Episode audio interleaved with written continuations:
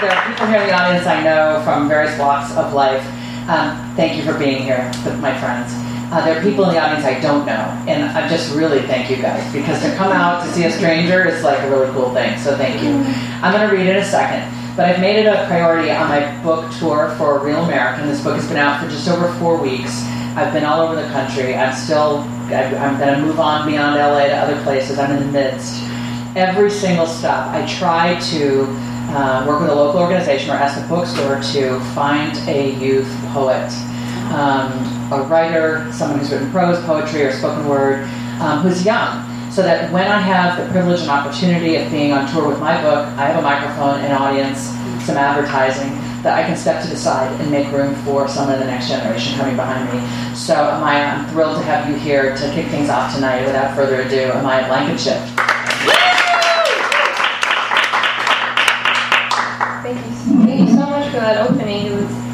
So happy to be here. I'm so happy to be opening up for you. I know in your work you I know in your work you talk about um, you know finding different parts of yourselves and you know like who how you identify that in the world and who that is, and I think we all have those parts of ourselves that you know we're trying to, you know, the journey of learning about it and you know self-reflection. And I think that this is just a little part of mine. I'm glad to be here. This is my classic, Catherine with the Lazy Eye, short and not a good poet, by Francine J. Harris. This morning, I heard that you were found in your McDonald's uniform. I heard it while visiting a lake town where empty woodsy highways turned to waterside drives. I'd forgot my toothbrush and was brushing with my finger when an old friend who didn't know you said he heard it like this. You know Catherine. Short, with the lazy eye. Poet. Not a very good one. Yeah? Well, she died. The blue on that lake fogs into the horizon like styrofoam. The picnic table full of white people, I asked them where the coffee is, they say at Meijer. I wondered if you thought about getting out of Detroit. When you read at the open mic, you point across the street at McDonald's and told us to come see you, Catherine, with the lazy eye, short, and not a good poet. I guess I almost cried. I don't know why, because I didn't like you. This is the first time I remembered your name. I didn't like how you followed around a married man, that your poem sucked, and that I figured they were all about the married man. That you reminded me of myself, boy crazy. that sometimes I think people just don't tell me that I'm kind of, well, slow. Catherine, with the lazy eye, short, and not a good poet. I didn't like your lazy eye, always looking at me. That you called me by my first name. I didn't like you since the first time I saw you at McDonald's. You had a mop, and you were letting some homeless dude flirt with you.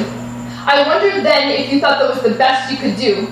I wondered then if it was Catherine, with the lazy eye, short, and not a good poet. You were too silly to wind up dead in the abandoned building.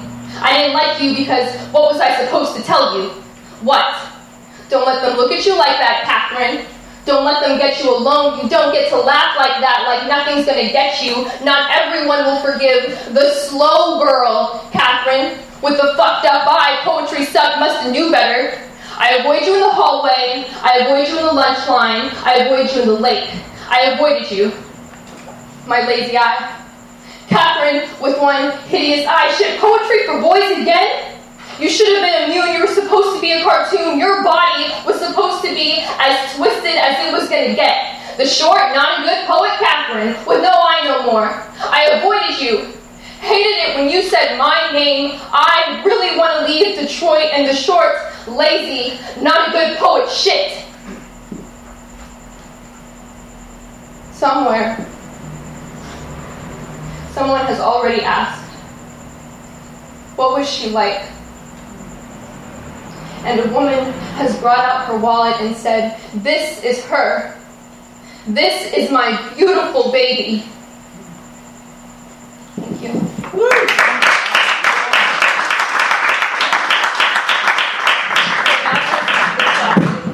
Oh, there's more. um, No, it's so beautiful. It's so cool. and um, this is my response to that classic poem, to that poet.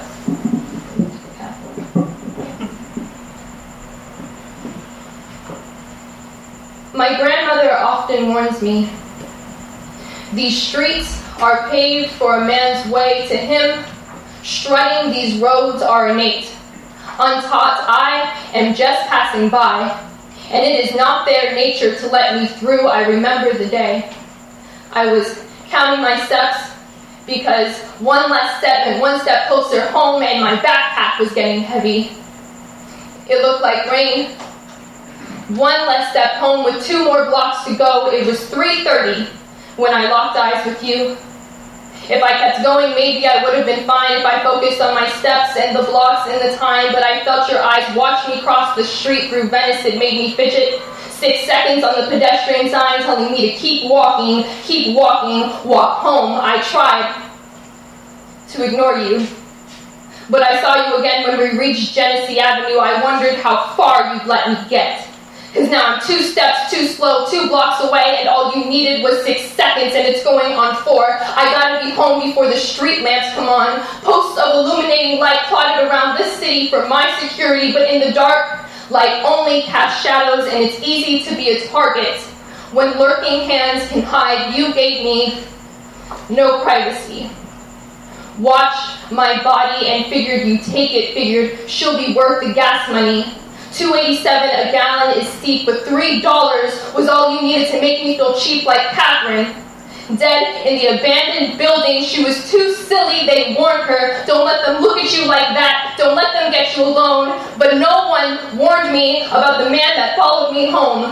They'll say I'm boy crazy, say you are no victim, and this trespasser shall not be fined for these physical violations. So my grandmother warns me. Baby, bundle up. These boys are out for blood, and bruises is what they will give you. Street gutters muffle our cries. Cement squares painted in graffiti engraved. Here lies her purity. My grandmother used to walk home. Buy tortilla chips from the local liquor store until the man that looked like her uncle told her she could get a better deal behind the counter. So, if hiked up school skirts is the equivalent to corn chips and chevron receipts, let my grandmother know that I will be brave. Drop my gentle ways so the boys know I've been raised by men too.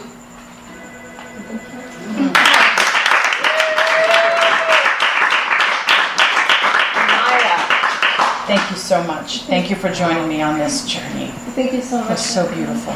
Thank you. Give Maya poets get a signed copy of my book and a small honorarium. I think it's important that we pay artists, and even if they're high school students, right? So because you're amazing. Thank you so much. Okay. Yeah. Just drag it flat way.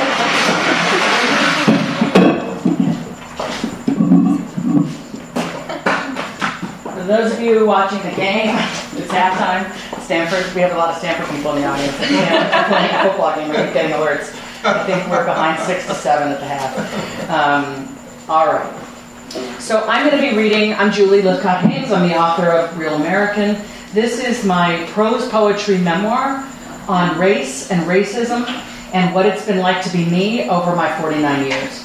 Um, uh, I call it a prose poetry memoir because there are places across these 280 pages where I try to let um, the prose breathe or contract in response to the point I'm trying to make. So I sometimes violate the rules of syntax. I sometimes um, let the words do what they seem to want to do. So if you get this book and you read it and you wonder, was this a mistake? Was this intended? How come there's only one sentence on this page? Or why is it like this? Did she mean this? Yes, she meant it. I meant it. It's all, every bit of it, intentional. Um, most people who, um, people who study writing, people who write, people who read are aware that um, typically a book has an arc to it that we're meant as writers to take our readers on some kind of journey um, by creating conflict or tension or suspense and so on, kind of ratcheting that up to a certain point, you know, and then there's a climax and then the denouement. Um, it's sort of a classic way to think about um, a plot. My book has a pit instead of an arc. So if the arc is a letter A, my book is more like a letter V, and the nine parts go like this. It begins like this an American childhood, becoming the other, desperate to belong, self loathing, emerging, declaring, Black Lives Matter, onward. So that's the journey that I take in this book. And today I'm going to try to just read you some excerpts from across that journey so you can get a sense of what the book is about. All right. Um, I guess the one thing you may need to know in advance is uh, I am an African American, but I have a, a white mother and a black father, and that will turn out to be very relevant in this book. All right, you ready? In the lead up to the 2008 presidential election, a persona stepped to the forefront of public consciousness that of the real American. The real Americans found a voice in their candidates, grew in number, became a mob who raised slogans, signs, fists, and arms, who longed to make America great, normal, regular, white again. These newly emboldened real Americans issue angry orders to the rest of us. If you don't like it, go back to where you came from. There is no back to where I came from. You stole my homeland from me. Me from my homeland, I mean. I don't even know where it is. Literally. I came from Sylvie. I am the untallied, unpaid, unrepented damages of one of America's founding crimes. I come from people who endured the psychocultural genocide of slavery, Reconstruction, and Jim Crow, who began to find a place here really only quite recently amid strides toward effecting a more perfect union of liberty and justice for all. I am Sylvie's great, great, great, great granddaughter. She was a slave on a plantation in the late 1700s in Charleston, South Carolina, the harbor town through which close to one in two African slaves entered America over the centuries. Sylvie bore three children by her master, Joshua Eden, by which I mean he raped her. There is no consent in slavery. I come from people who survived what America did to them. Ain't I a real American? When the amorphous mob harumphs about the needs and rights of real Americans, they don't picture me, people like me. But is anyone more a product of America than those of us formed by America in an angry war with herself? The contradiction of being less than in a nation whose forming documents speak of liberty and justice for all plagued me for much of my young adult life. I'm so American, it hurts. That was from It Begins Like This. Now we're in An American Childhood. I'm just going to read a brief bit here to give you some sense of me as a little girl. A year later, I'm in fifth grade. A year later, we moved to Reston, Virginia, a planned community located just outside of Washington, D.C., boasting a sort of utopian commitment to racial and socioeconomic diversity.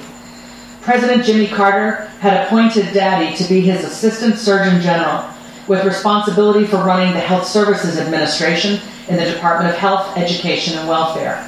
It was 1977.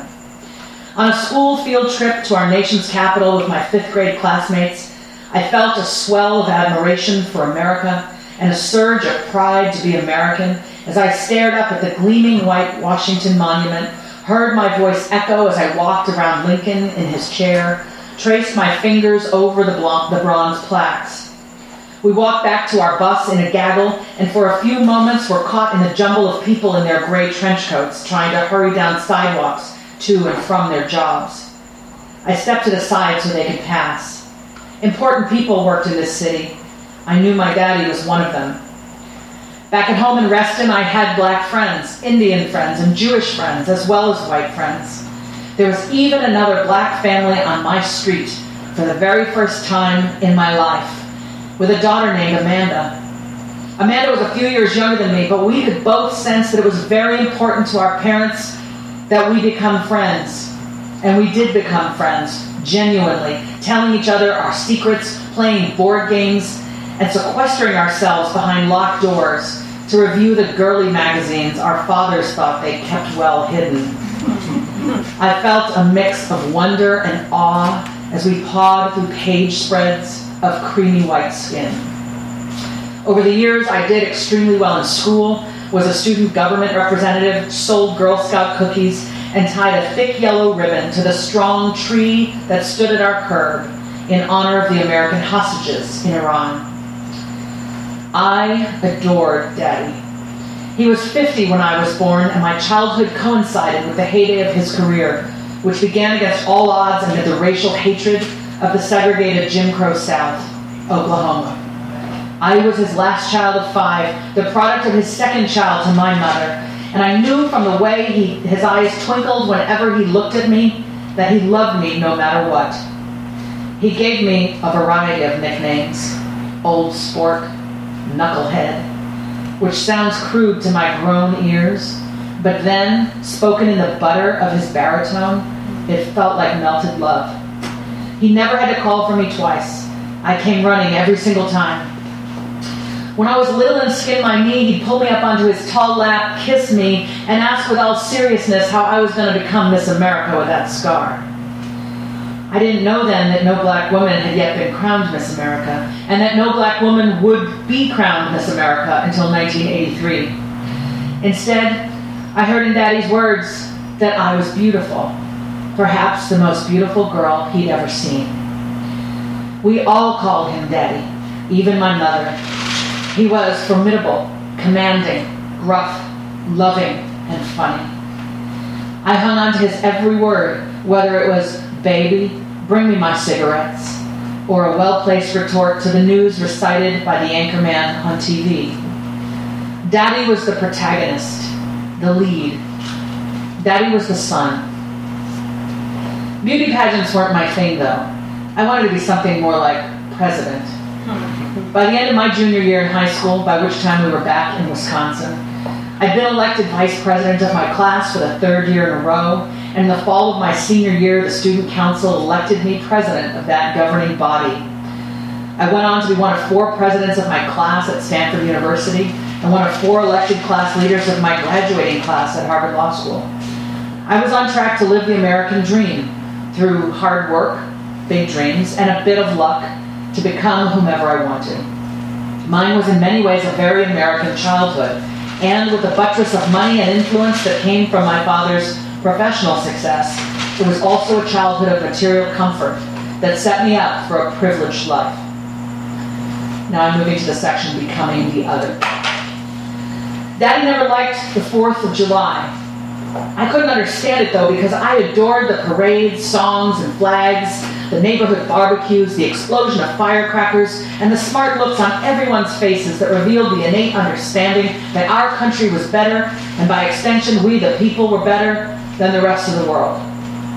My mother was the one to inform me of Daddy's opinion about the Fourth, and she did so in a whispered, sideways glance kind of way, with no explanation as to why he felt it. I understood from the way she said it that it had something to do with Daddy's past, his experiences, his blackness. Her silent why bespoke pain too painful to discuss, so I never asked. Didn't think it related to the America I was inhabiting, anyway. Didn't think I was black in the ways he was. Thought America was beyond all that. I was wrong. Looking back over the years of even my earliest childhood, the clues were everywhere. Back in New York, where I lived as a very little girl, three, four, five, six, seven. Back in New York, I'd begun to sense that something might be wrong with people with dark skin. I lacked the language to describe it and the intellect to analyze it, but I felt the chill of it in my bones, the red hot heat of it surging up the back of my neck when I was out and about with Daddy.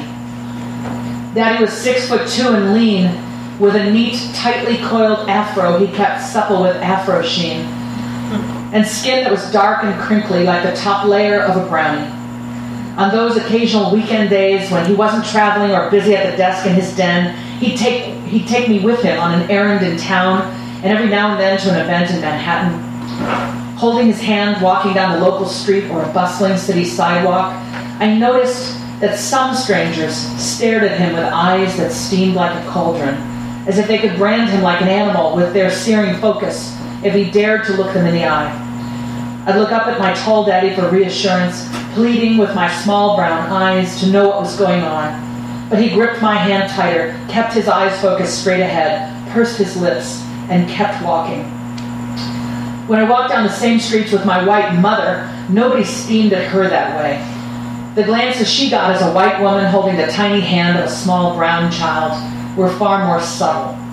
It took a lot longer for me to discern and label those looks as pity and disdain by choosing to marry my father, she crossed a line.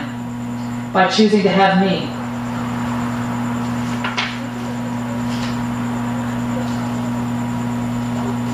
I'm now back in fifth grade in Reston, Virginia. In fifth grade at Lake Anne Elementary School in Reston, Virginia, one of my white friends got pulled into the gifted and talented group. She was smart, but no smarter than I was, I knew. And now she was getting to do cool projects and puzzles, but not me. I went home and mentioned it to my mom, who came to meet with my teacher, Mr. Polanski, a few days later. Polanski was not persuaded. So my mom escalated to the principal, this time insisting that I be tested. They brought in someone from the district to give me an IQ test, mailed the results to our house. Mom thought I wasn't watching when she opened the envelope, read the results, and squirreled the letter away in a drawer. I was put in the gifted group soon after, and shortly after that, Mr. Polanski announced to our entire class apparently, all it takes to be gifted is for your parents to meet with the principal. But in the privacy of an afternoon home alone, I peeked at the letter from the district. The raw score was 99 percentile. As my teacher stood smug at the front of the classroom, it was the first time in my young life I uttered a very silent, fuck you. I'm now in high school, my all white high school in Middleton, Wisconsin. 1,200 students and me. I spent a lot of time at my best friend Diana's house and she at mine. One day during sophomore year, when I'd gone over to her house to hang out, I found her in the basement rec room watching a movie on her VCR. It was Gone with the Wind. She looked up at me and said hello, then she turned her gaze back to the television screen and sighed like a southern belle. Wouldn't it have been great to have lived back then? No? Why not? Because I would have been a slave. Oh, but I mean if you weren't black. But I am black. I don't think of you as black. I think of you as normal. Summer after sophomore year, I was on an exchange trip to France with a different school. I stayed behind after our language lesson one day to ask the professor a question, and then found myself walking back to our youth hostel alone. I came upon a small park where a little white girl of no more than ten was kicking the gravel out of her shoes. As I neared, she stopped what she was doing, looked up at me, and spoke. Pourquoi tu noir? Why are you black? Decades later, I would read the work of Frantz Fanon, who had also had a humiliating encounter with a little white French girl. But on that day, as a 15 year old walking through Paris, I was alone with just my rudimentary French and my fragile sense of self. Pourquoi es-tu noir? she demanded. Parce que j'ai de la chance. Because I am lucky, I told her. I didn't believe it, but I wanted to. I hope my words would send this little stranger home with some big questions. Maybe they'd even fuck her up a little bit. I didn't mind. As far as I was concerned, she was every white person who would ever question my right to exist, to be a regular person just going through my day without drawing the scrutiny or fascination of others. I didn't want to make excuses or give this little girl a lesson in anthropology. I wanted to fucking shine. I wanted to shine so fucking much that this little white French girl would ache to be me. Ache like me. At the start of my senior year in high school, I was serving my class as vice president for the third year in a row and was also elected president of the student council. The Cosby Show debuted on NBC in September, with the show's father, Cliff Huxtable, being a doctor like my daddy, and the middle daughter, Denise, kind of looking like me. There was finally a fictional family on the TV screen that resembled mine. I was glued to it every Thursday evening, reading it for guidance about how to be someone like me. I turned 17 that November, a few weeks after the presidential election that re elected Ronald Reagan. My best friend Diana made me a huge birthday locker sign filled with words and images she cut from the pages of Tiger Beat and 17 and other teen magazines. She'd woken up extra early to get to school on time to tape it to my birth, to my locker before my arrival. We did this kind of thing for each other. Her birthday was earlier in November, and I'd festooned her locker just two weeks before. I entered the school and headed left toward my locker, which was located in the bank reserved for seniors in a central hallway near the administration's offices, conveniently, conveniently close to everything.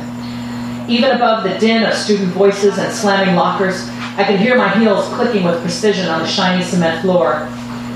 I could already see the birthday locker sign, 50 lockers in front of me, with its five sheets of white paper taped one to the next to the next in a sort of a vertical column with shimmering silver ribbons taped to the top and sides and spiraling out into the hall. I felt a surge of anticipation of the attention I would get that day. A friend shouted happy birthday as I made my way down the hall, and I nodded and smiled and shouted, thanks. When I got to my locker, I stood and admired Diana's creativity, reading from top to bottom all the bits of language and imagery she'd gone to such trouble to cut out and glue on there for me. I opened the locker, put my backpack inside, pulled out the books I needed for my first two classes. Then I turned and smiled at someone else saying happy birthday, clanged the locker door shut, and twisted the combination lock a few times. I strode down the main corridor toward my first class, feeling like I owned the place. Some unknown minutes later, someone took a thick black marker and wrote N I G E R in three places on my birthday locker sign, even spelled incorrectly. I knew what they'd meant. I spotted it in late morning during the passing time between classes, and immediately my mouth went dry. I found a marker and crossed out each iteration of the hateful word. At day's end, I took the sign home. In the privacy of my bedroom, I pulled my senior year scrapbook from the bookshelf above my desk and opened it to the first blank page. There, I pasted my birthday locker sign, accordion style, so it could be completely unfolded to resemble what it had looked like hanging on my locker. Before closing the scrapbook, I took a pair of scissors and, like a surgeon excising tumors, removed the three iterations of the shameful word, then threw them in the trash. I closed the scrapbook and returned it to the shelf containing the history of my childhood. Over the Christmas holiday, I typed my college applications on a brand new Apple IIe computer my parents were among the first to buy. In March 1985, the first internet domain name, symbolics.com, was registered. In April, I accepted an offer of admission to Stanford University. A classmate, Harris, had applied to Stanford but had not gotten in. Harris and I were in pre calculus together, the highest math class at our school, and it was held during the seventh and final period of the day. One day in April, right after the bell rang, signaling the end of class, the end of the school day, Harris's father walked in, sat down at an empty desk next to mine, and began talking to me in a playful tone. So, you got into Stanford. I looked up at my friend Harris and silently asked, Why is your dad here? then I replied, Yes. So, what were your SAT scores? I responded, Do you think it's fair that you got into Stanford over Harris when his scores were higher than that? Harris was not president of the student council. Our grades were roughly the same, but I had stolen my I had stolen his spot at Stanford with my blackness. I'd told no one about my locker sign, and I'd go on to tell no one for decades. Not my parents, not the school administration, not my boyfriend, not my best friend, Diana. For more than 20 years, though, the truth of that day hunkered down inside of me and metastasized. I was the nigger of my town. This is the section desperate to belong. I'm now a Stanford student.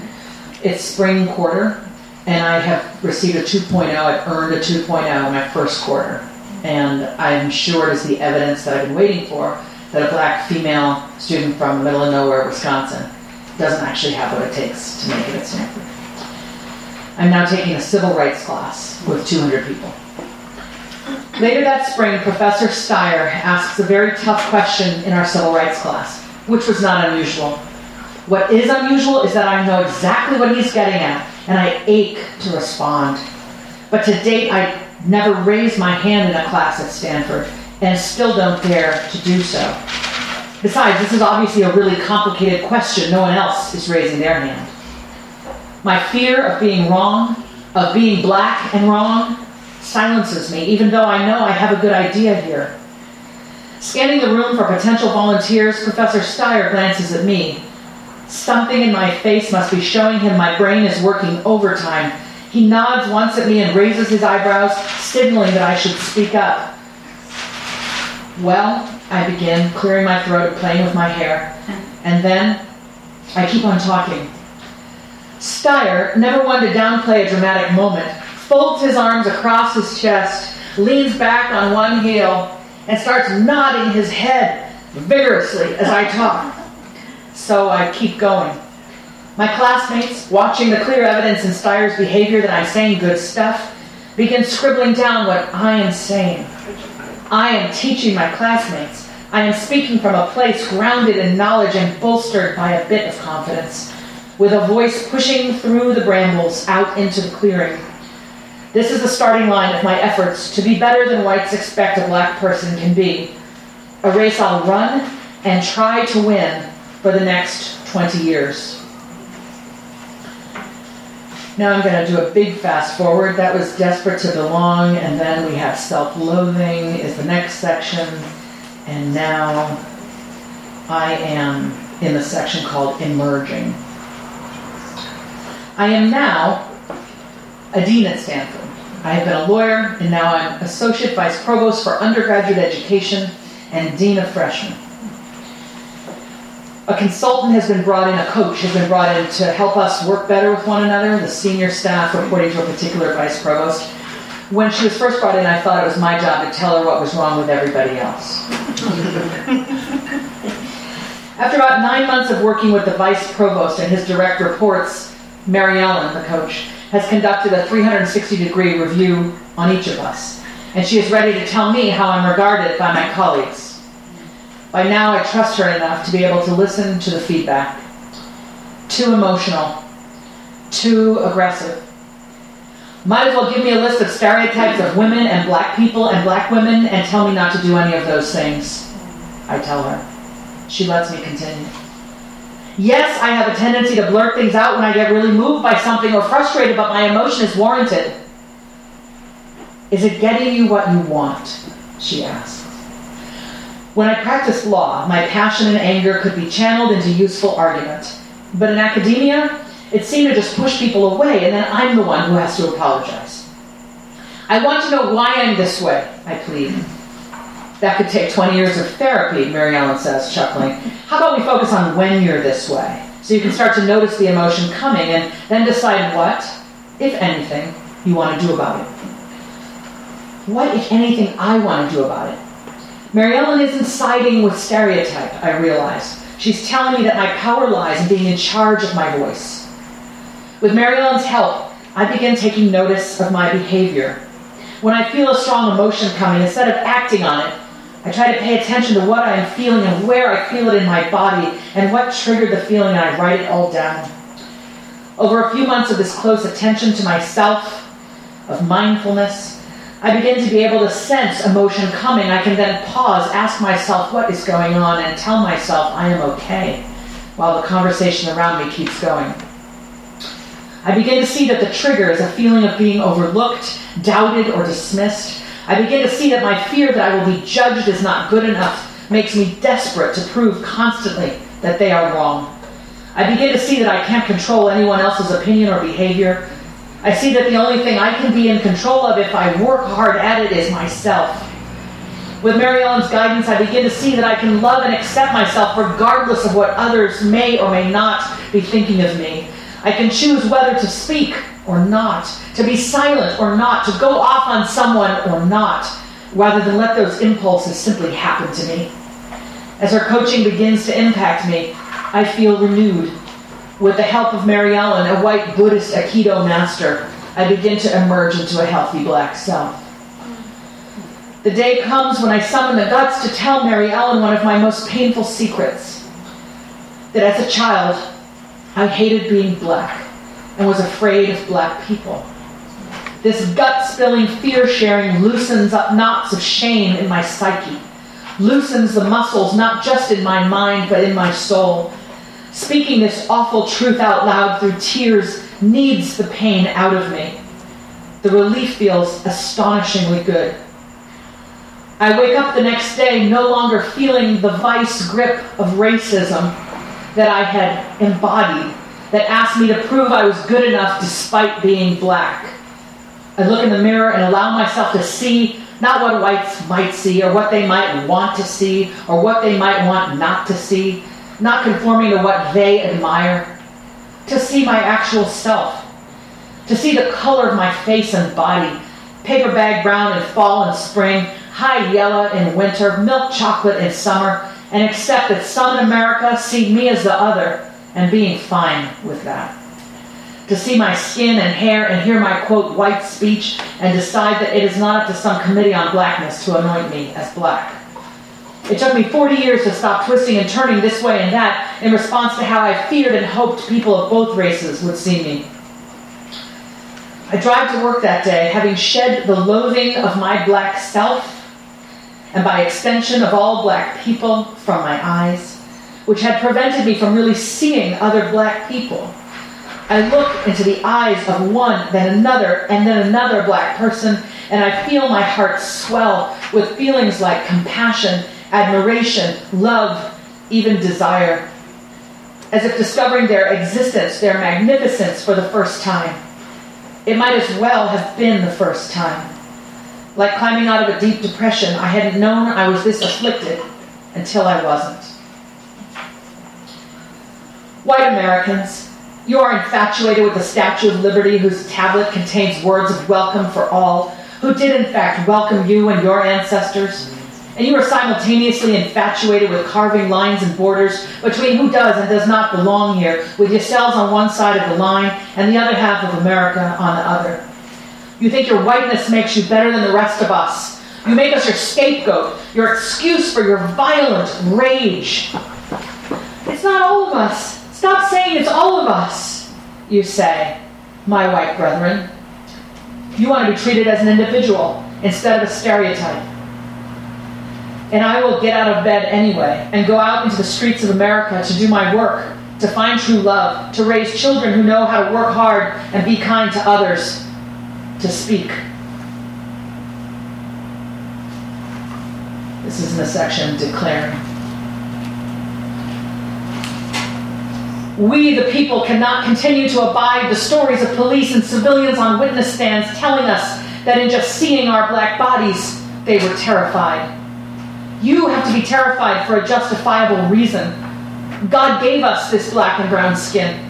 The skin God gave us is not a reason for you to be justifiably terrified. We are terrified of you. We continue to try to forgive, to live.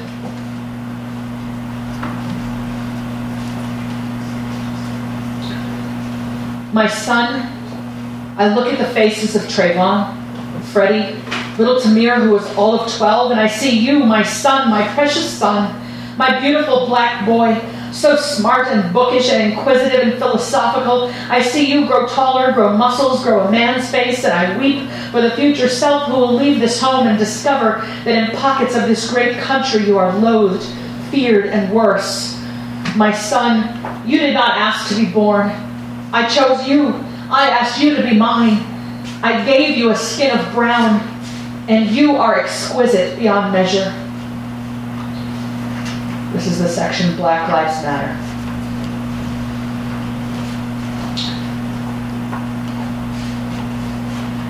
You hiding there behind your draperies across the street. It was you acting like Zimmerman who called the cops about a quote disturbance in your neighborhood. You who said there were multiple juveniles who do not live in the area or quote have permission to be there.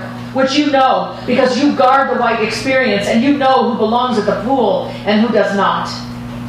It was you who saw a black man getting into a nice car and decided he was stealing it and called the police who trailed him, pulled him over, and pounced five at a time on his 25 year old black body. This former student of mine, this man now getting a PhD in engineering at Northwestern, driving his own damn car. It is you who call your dogs to bring their dogs to bring us down, to keep America white, to buff us out of your existence. You want to stand your ground which means arm the whites. You think if given a choice, any of us would have asked to be born black in America? You think we want to be the object of your evident fear as you pass us on streets and crowd away from us in elevators? In the wake of the Zimmerman verdict, Questlove wrote so hauntingly about this. He described himself as a six foot two, 300 pound black man, and he pleaded, I mean, what can I do? I have to be somewhere on earth, correct? Correct. Sometimes I do wonder where is God in all of this? I almost vomited when I heard an American doctor thank God for saving him from Ebola. It was the fall of 2014, those terrible few months when the scourge of Ebola had once again reared its head in a few African countries, and we Americans were fearful that despite our best efforts at isolation, an African plague could invade our borders. A Liberian man named Thomas Eric Duncan had already succumbed to it here in the US while visiting family after showing up with symptoms summarily disregarded in the Dallas hospital where he sought help. By the time anyone realized he was more than a black man with a fever, the disease had consumed him as it does any victim, eating him from the inside out, liquefying him. The hospital has since apologized to Duncan's family for systemically denying him adequate care. Oh, but the same tragic fate was not met by this white American doctor, Dr. Kent Brantly, I heard on NPR one day. Brantly had become infected with Ebola while treating patients in Liberia and had been airlifted back home to become the first Ebola patient ever successfully treated in the U.S.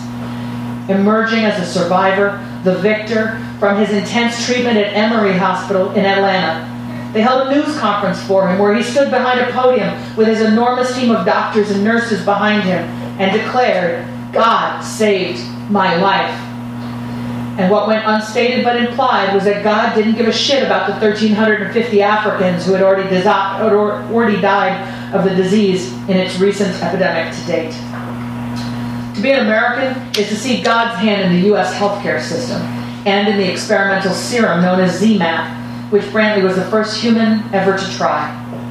To be an American is to believe God plays favorites, and that of all his children, he favors Americans most of the time. To be truly devout, though, is to be a family member of one of the nine blacks murdered during Bible study at Mother Emanuel AME Church in Charleston, South Carolina, by self professed white supremacist Dylann Roof, and to forgive Mr. Roof for killing their loved ones in a house of God, where presumably God was watching.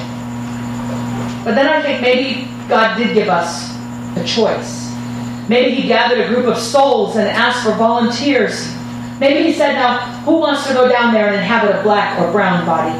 Who wants to take that on? Who wants to live a life in America where you may be treated as the scum of the earth? Who will walk among white people and be their opportunity to learn compassion? And the bravest souls looked around at each other and raised their hands. Thank you.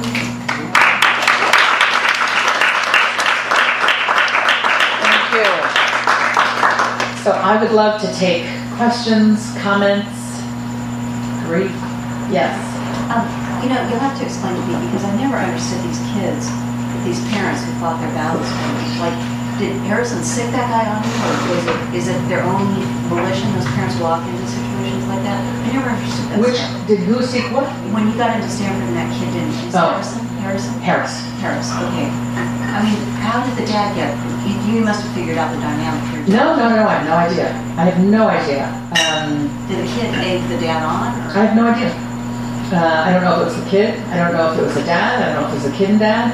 Um, but it was just this unfettered uh, white privilege sense that uh, he was entitled to that spot and that I wasn't. So there was like a, we know that I'm smarter than you are. It was. It had come down to our SAT scores apparently, and he decided that that um, that that made all the difference. Like I said in the book, I was the president of the student body, and um, and yet for him that was the the deciding factor, and it just played into a larger narrative that black and brown people get spots that uh, that are ought to be reserved for white. It's really hard for me to understand these bullying parents because that's not a movie you do with an underage kid. That's not okay.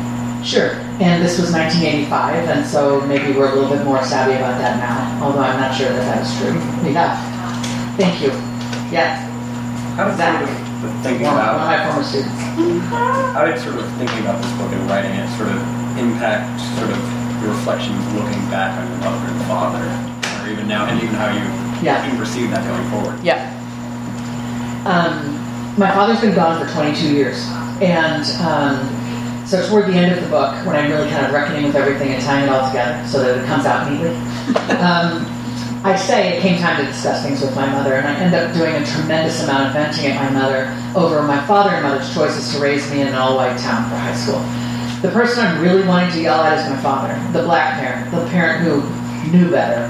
My mother, um, you know, my, my mother wasn't able to fight that battle. It was my father's decision about where we would live. And my father said to me in high school, when he saw a photograph of me with a boy that I had a crush on, again, all white high school, so this was a white boy, he looked at the photo and he said, Baby, white boys will be your friend, but they'll never date you. And I was 14. I couldn't figure out how to say to this man, my daddy, who I adored, um, who was so important in our family and in his profession, I didn't know how to say, then why did you move me to an all white town? Don't I deserve to be loved? I'm a teenager. Why are you saying that that's not important? Are you saying I don't deserve to be loved? I couldn't say that to him then. Um, I said it in my head a lot. Um, so I began to take all of this out on my mom when I came to terms finally with who I am and was able to love myself as a black woman, uh, which happened for me in my in my early, late 30s and early 40s. I'm 49 now. Um, my heart goes out to white folks raising black and brown kids. My mother is a white woman who chose to marry a black man and have me in a time when it was pretty transgressive to do so. Um, my heart goes out, and I think you have an obligation when you raise a child of color to um, raise them in communities where they'll have friends and mentors, um, where they won't feel like the other, where they won't stand out like a sore thumb. Um, and so, uh, you know, I'm angry and frustrated about that, and yet I know that my parents loved me and believed they were doing the best they could. I'm also a mom. I've got an 18 year old son who I addressed in one section and a 16 year old daughter. And I've tried not to repeat my parents' mistakes, but I came to this consciousness, this black loving self, late in my own life when I'd already plunked my kids down in Palo Alto, California, which is the Stanford, uh, Stanford, the community surrounding Stanford. It is much more diverse than my high school community was. It's about 42% white, 40% Asian, and within the Asian community, a rich breadth of diversity Chinese American, Korean American, Indian American, but about 2% black and maybe about 4% Latino. Um, so I often gaze across the San Francisco Bay Oakland and Berkeley, which are communities that boast um, a large population, both of them of African Americans, uh, middle class, upper middle class. I often gaze across the bay and think if I had to do it all over again, I would. I wish I had raised my own family over there. Um, so in that sense, I ended up repeating some of the mistakes my, my own parents made. Yes, Kelly. I forgot to acknowledge Kelly. Kelly is the manager of education at Get Lit, which is a youth poet organization that uh, Amaya is part of. And so thank you for being here to support Amaya, and thank you for all that you do in the community to support kids in their writing. And thank you for you bringing youth uh, speakers and poets and authors. It's so great. Thank you. Um, question about you describe your memoir as prose and poetry. I'm wondering if they're how like how you made the distinction, um, or if it was an organic process, and if you saw more poetry arising in certain sections of the book um, and more prose. Maybe you could speak a little Yes, bit to the thank craft. you. Thank you. Yeah. Love craft questions. Um, I left Stanford in 2012 and went back to school to get an MFA in writing to try to write a book. I had a book inside me, in my head, about the harm of helicopter parenting. uh, which I'd done some writing around. I'd written an op-ed, given speeches, um, but I wasn't confident I could write a book worth reading. You know, over 300 pages. So I went back to school to um, to become a better writer. I did I did write that book. It's called How to Raise an Adult. It came out two and a half years ago. Um, and um, when I wasn't writing about parenting in school, about that, when I was working on that book, I was taking poetry classes and playwriting classes and creative nonfiction classes, and um, really enjoying reading and writing poetry. Um, not because I thought I had much talent as a poet. I know you're a poet. I have tremendous respect for poets. Um, but because to me, the discipline required, demanded by poetry, poetry offers us tremendous freedom, and discipline is required as well. So it's a lovely paradox. And I felt that reading and writing poetry strengthened my prose. That um, poetry for me is almost like lifting weights or protein powder. It's like the mm-hmm. stuff we do that strengthens the larger body, you know? So I think I'm a better prose writer because I also dabble in poetry, both writing and reading poetry. The poetry in the book comes out in the later sections as I become somebody. Once I'm in this place of greater self love and self acceptance, and I can inhabit this body and this hair and this voice and this skin and be unapologetic and stop trying to perform to be what I thought white folks needed me to be so they wouldn't loathe, disregard, you know, or harm me. Um, my language in the book reflects that more self-loving self, and that's where I get, you know, I get a little bit more poetic on the page. So it's funny because I called it a prose poetry memoir, and then, I mean, I discovered that it was. You asked, was it intentional or organic? It was more organic. But I discovered over time that it was, and I had given myself a large right margin on every page. I drafted as a Word document, of course, but from the beginning, I just took that, well, from your perspective, I took that margin, I moved it over, and said, I have access to this much of the page, not the entire page. As a woman of color, this is sort of the omnipresence of whiteness in my life, the dominant narrative, you know, the dominant voice and perspective. And here I am, you know, trying to articulate, you know, what my reality has been. I couldn't have said to you at the outset, oh, I'm putting the omnipresence of whiteness on every page. but in reflecting on the choices, I could see, you know, that that choice was actually a beautiful one and it allows the page to convey what it is I'm also trying to get the words to convey. Um, so I guess I discovered along the way that, that it was prose poetry. And then I had labeled it that and was reviewing an early draft, and I was on page 10 and 12 and 50, and I'm like, where's the poetry? what the hell? You can't call it that. And then I realized, no, no, no, I wasn't the person who could speak or think that way in the early years. So, you know, the language loosens up and becomes both more precise and more fluid um, uh, as, I, as I emerge into my older self. Yes? Um, you know, it's very interesting times where a set of children were, were sent into schools and told to solve their parents' problems. And then, you know, I witnessed this kind of wonderful multicultural uh, blending of families. And I've seen the first in a lot of instances because of the generation I belong to. And there's so much of this literature emerging now of the children of these marriages. So Danzy, Senna, and some of these folks, I'm just wondering how you feel about a body of literature that's expressing new ideas in America. Yeah. So Danzy's uh, on the back of my book.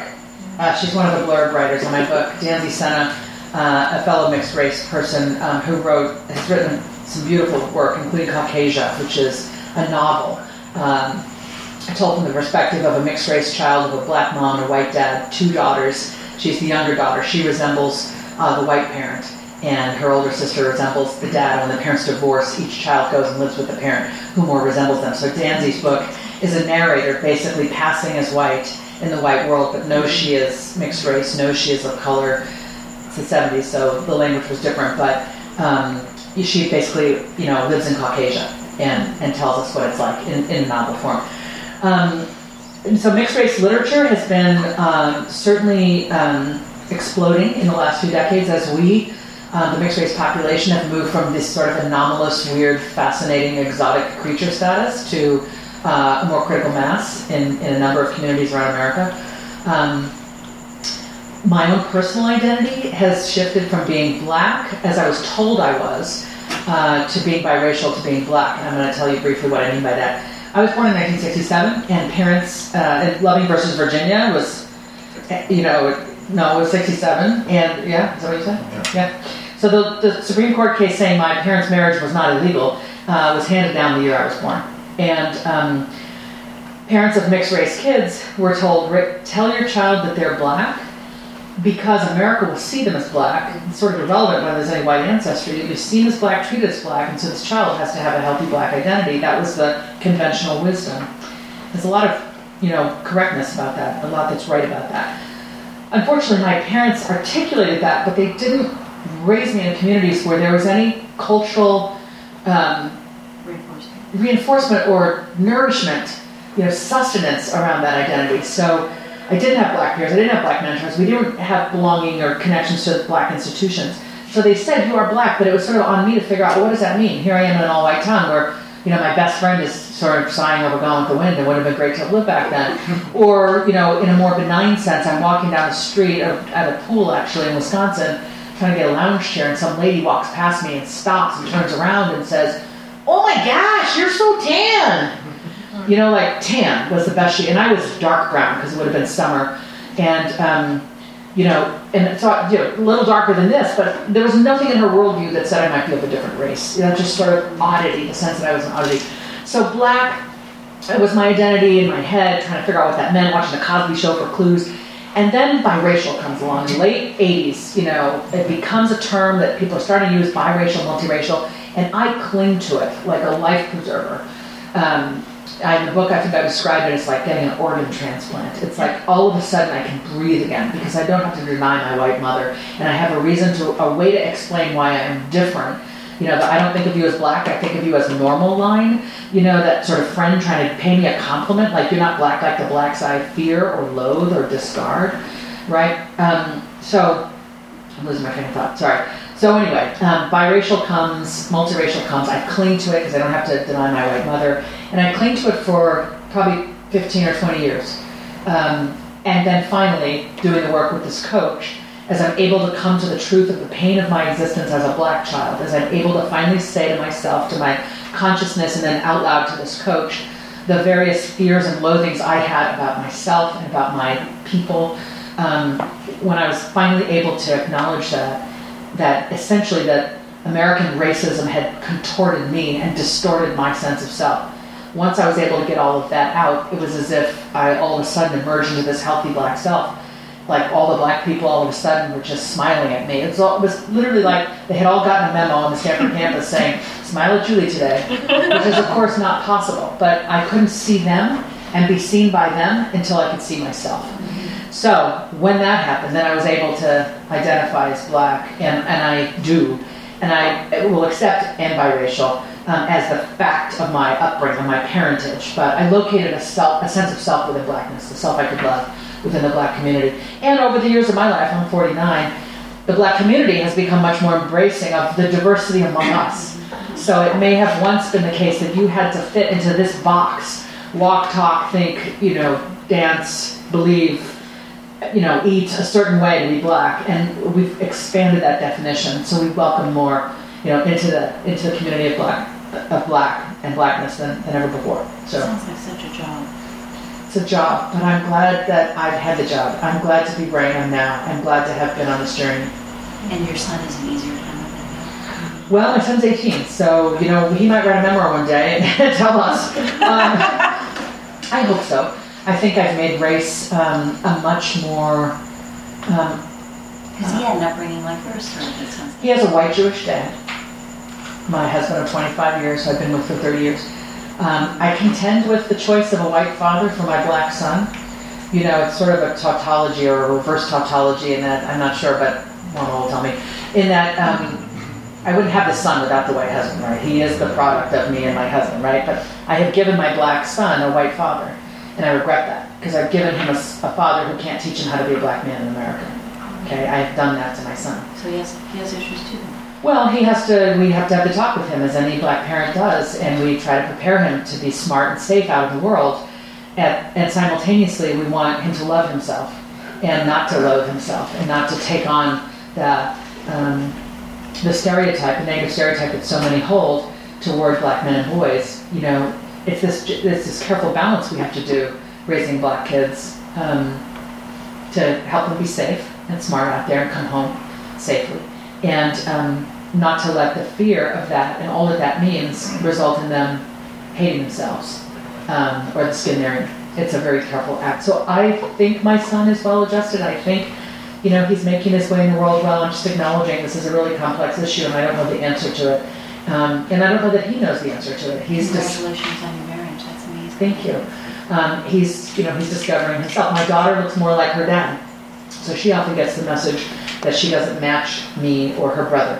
When she started high school, two years behind him, somebody said, "Who's that guy? You, had, you know, you dating that guy? I saw you with your arm around him." She said, "No, that's my brother."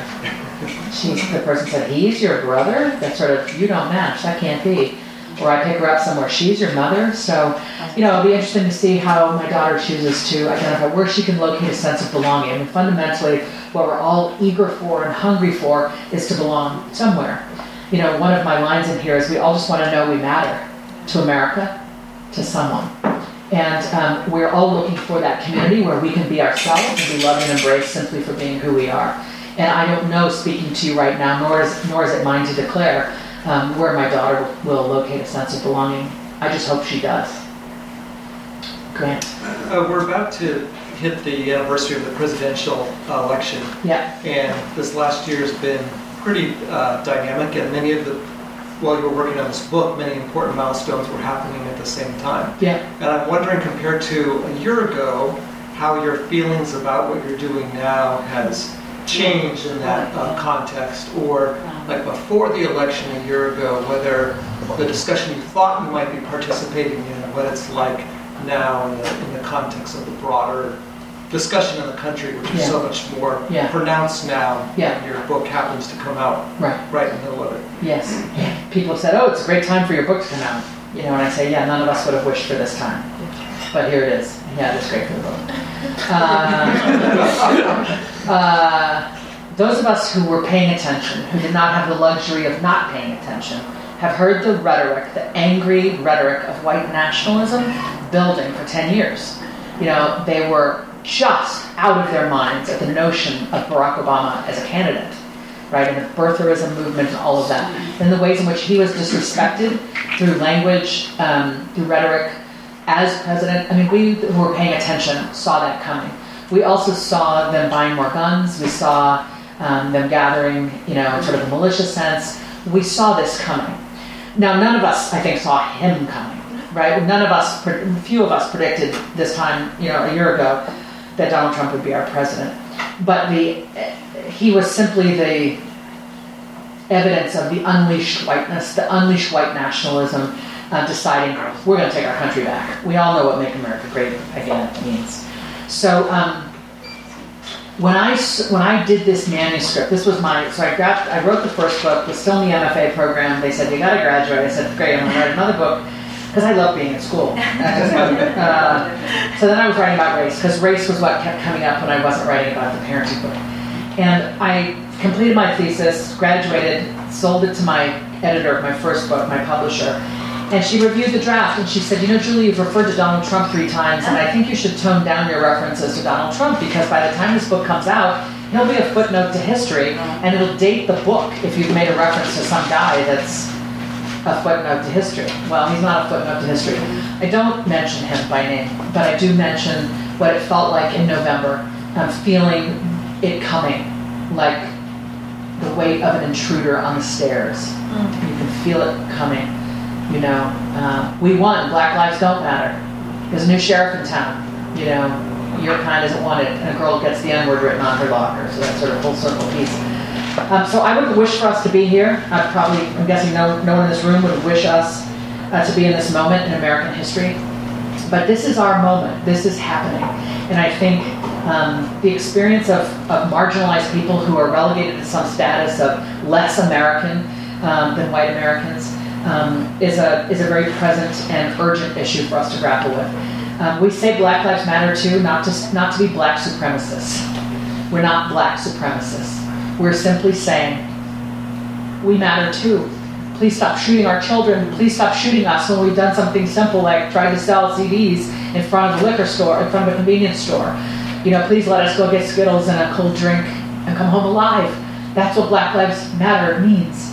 Um, And so um, I'm hoping that this book, in addition to being a book that makes black folks and brown folks and mixed folks and other folks of color and queer folks, anyone who's been made, immigrants, poor folks, anyone who's been made to feel like the other in America, I'm hoping that in some of my stories I'll nod their head and feel seen. But I'm hoping beyond those populations, you know, that anyone willing to read it might feel an interest in learning the story of the other. We're all the other to somebody, and we're so sorely lacking in compassion and empathy for the other in this country. Um, I'm interested in radical compassion. I'm interested in us listening to people whose voices are historically marginalized in this country. Um, we, those of us who have privilege, and I, I have privilege. I'm an upper middle class person. I'm black and I'm light skinned, and light skin is privilege, and upper middle class is privilege. Um, we who have privilege of whatever kind must listen to the voices of those who are marginalized. We must believe the marginalized people telling their stories, particularly kids. Kids who say, This happened to me in school. I had this experience. Too often we say, Are you sure? You think it really happened that way? You know, shouldn't you give them the benefit of the doubt? I'm sure they didn't mean it. You know, I just had a high school friend up in Denver hear me last night, and he's and I recite the thing about the high school friends gone with the wind. I don't think of you as black. I don't. I think of you as normal. He said, oh, you know, shouldn't you give her the benefit of the doubt, uh-huh. Julie? I said, you know what? I've been giving her the benefit of the doubt all my life. I am now telling what it is like to experience these things we call microaggressions. And we say microaggressions, and that implies they're tiny and insignificant. But the point of this book is, over time, they add up and they distort and contort us. And we should stop doing that. Is this a victim narrative? If you think it's a victim narrative, then America's the bully. You know? I'm speaking up about what it's been like to be me. Knowing that there are a whole lot of folks who've had it far, far worse than me. Knowing that with my privilege, maybe someone will listen to me tell my story, and maybe it'll make folks a little bit more empathetic to others. So, radical compassion is listen, believe, and then use whatever privilege you have to flank the less powerful person. To say, This happened to this kid, I believe her you know, he says this happened, I believe him. And using our power, whatever it is, our privilege, to, to you know, to flank that person so that they have a chance to have agency in their lives and, and ultimately uh, reach a level of self-acceptance that um, may otherwise elude them. That felt like a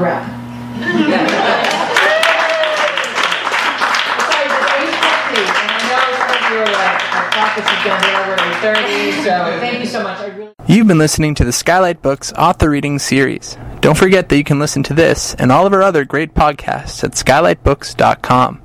Thanks again for stopping by, and we hope to see you soon.